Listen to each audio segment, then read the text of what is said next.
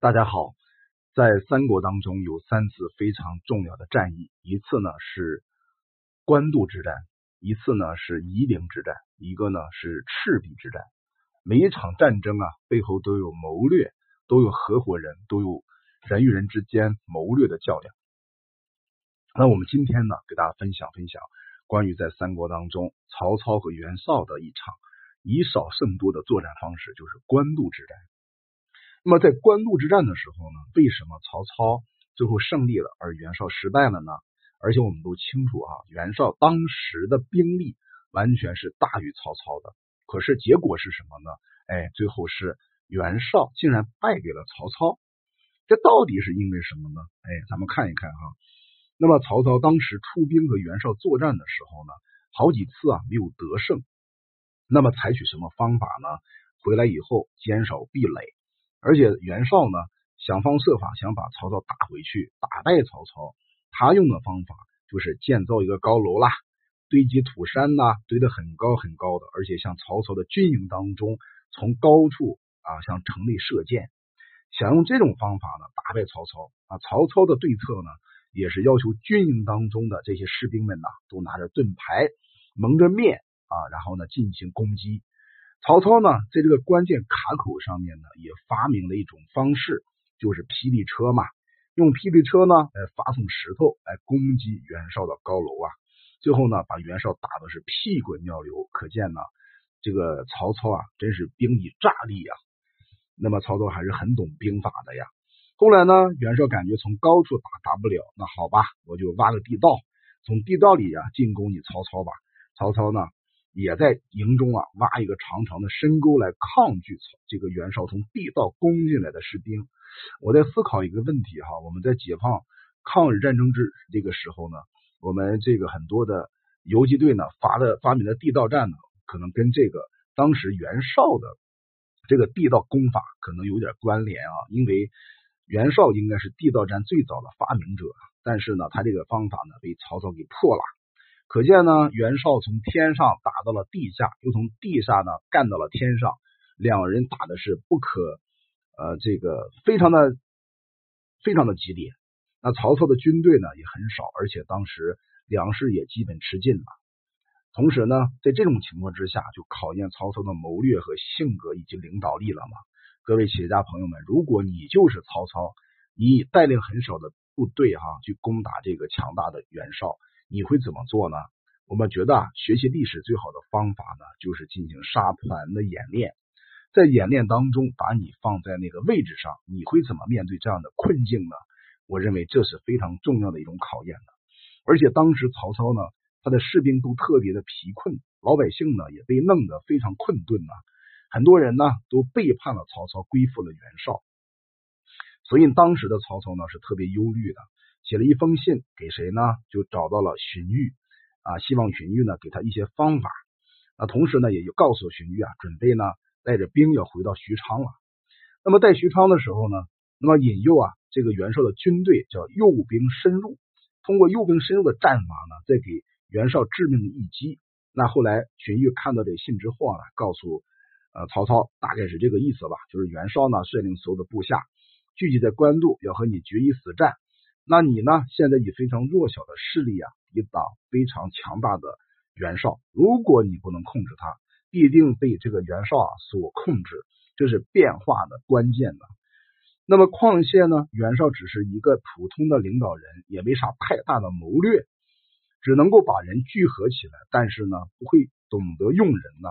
所以呢，以你曹操的神武还有智慧，在这种大的情势之下呢，有什么不可以成功的呢？哎，当时的荀彧呢，采取了激励的方法，同时也客观的分析了一下情势，同时又叮嘱这个曹操说：现在虽然粮食特别少，究竟呢不像当时的楚汉之争，对吧？那么当时呢，刘邦、项羽啊，没有一个首先退走的，因为退的话呢，就会在形势方面呢居于下风。你现在以十分之一的兵力呢，防守一定范围的土地，而且已经抑制住了袁绍的咽喉。使这个袁绍呢不能前进了，大概已经半年了吧，是不是？那到了袁绍哈势穷力竭的关键时刻了，必定会有一些变化。所以用兵方法呢是讲究骑兵必胜的呀。所以在这个关键卡口上面，我希望主公啊，他指的是曹操嘛，你不要放弃这个机会吧。那曹操听完这个建议之后呢，还是采取了坚固壁垒、加以防守的战法。那曹操呢，为了鼓励他的部下和他的军队的战士们，那就是安抚所有的宋粮官们，说这样啊，再过十五天，我为你们呢击破袁绍，就不再劳苦你们了，你们好好干。这是曹操的一种领导风格。咱们转过来再看一看袁绍哈，袁绍呢，当时有几千辆运谷的车子到了官渡，而荀攸呢，对这个曹操说：“哎，袁绍运粮的车子啊，很快就到了。他的将领韩猛呢，锐利而轻敌，进攻击他的话呢，可以把这个人打败，可以击破。”那曹操反问这荀攸说：“那派什么人去呢？”哎，荀攸说了：“那可以派徐晃去吧。”大家都知道，徐晃呢跟这个关羽的关系是特别好的哈，这个人也是讲忠义之人。结果呢，就派偏将，那么偏将军啊，河东人徐晃和史涣呢，去拦截这个韩猛。结果呢，真把这个韩猛打败了，烧掉了他的所有的辎重了。到了冬天十月份的时候呢，袁绍呢又派遣很多的车辆运输了粮食啊，派遣他的比较得意的干将哈，叫淳于琼。一共呢一万多人护送这些军粮，住宿在袁绍军营以北大概四五十里的一个地方。那当时在袁绍的大营当中有一个非常著名的谋士啊，叫沮授。那么沮授呢，这个人很谋略方面其实是不亚于荀彧和荀攸的，其实也不亚于郭嘉哈。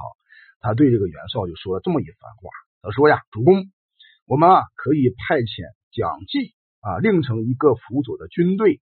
和这个淳于琼呢相位表里，以断绝曹操的半道的超略。那你看看这种方法，这种设想是不是很对的呀？但是，请问一下，袁绍听了吗？哎，袁绍没有听居处的建议嘛？从这个关键点上，我们就明白一个道理了。其实啊，袁绍已经开始走向失败了。为什么呢？你看，您曹操想退兵，最后问一问荀彧和荀攸的建议，对吧？而且听他谋士的分析。可是袁绍那人不一样啊！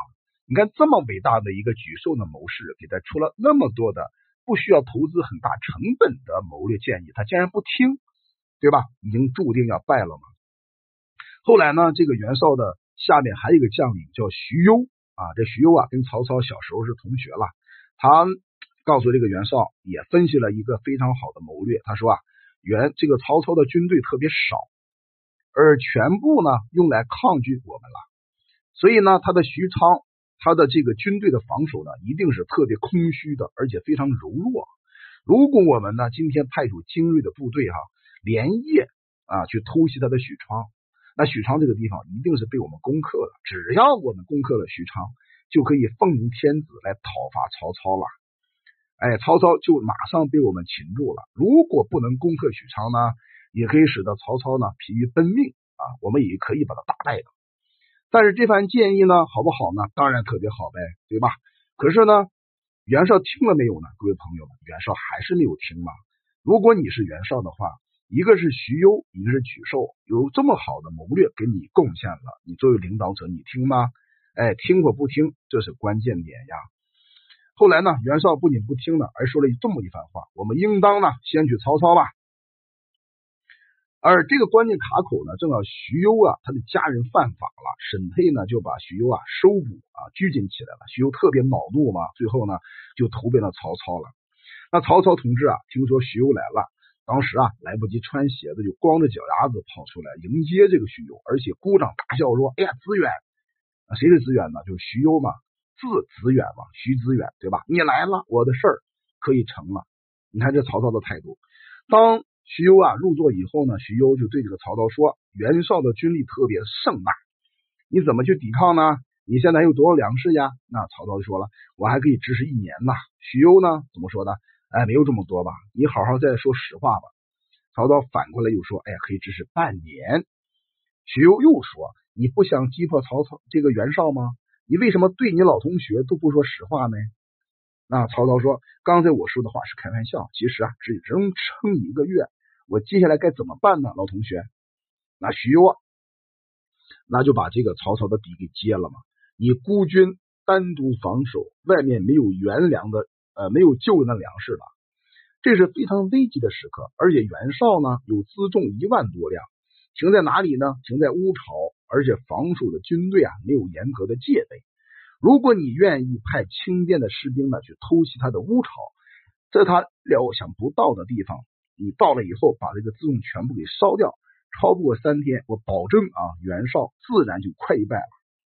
那徐攸这个话话酸之后呢，曹操听闻之后特别高兴啊，就留着这个曹洪啊、荀攸啊防守自己的军营，自己呢带领五千个骑兵，打着袁绍军队的旗帜哈，然后呢从夜里出发，从小路开始作战，每一个人呢抱着一一束柴禾哈。经过道路啊，有人看到了，就问他们啊，曹这个这个就告诉他说，袁公啊，这个袁绍嘛，恐怕曹操呢超越后面的军队，所以派遣士兵呢来增加这个防备。那结果呢，听的人呢就信以为真了嘛，一切照旧啊。最后到达目的地以后呢，这个曹操很聪明嘛，就围困营寨，一把放火，结果营中的士兵就慌乱了。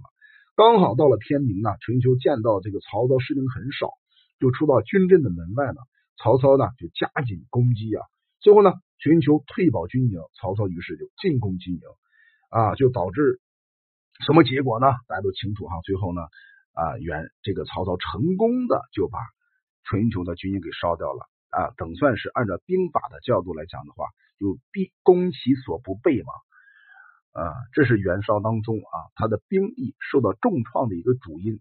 从这个过程当中，我们至少明白一个道理了。袁绍做对的事情，是因为袁绍喜欢听到不同的意见，而袁绍呢，他无法听到不好呃法跟他相反的想法和意见。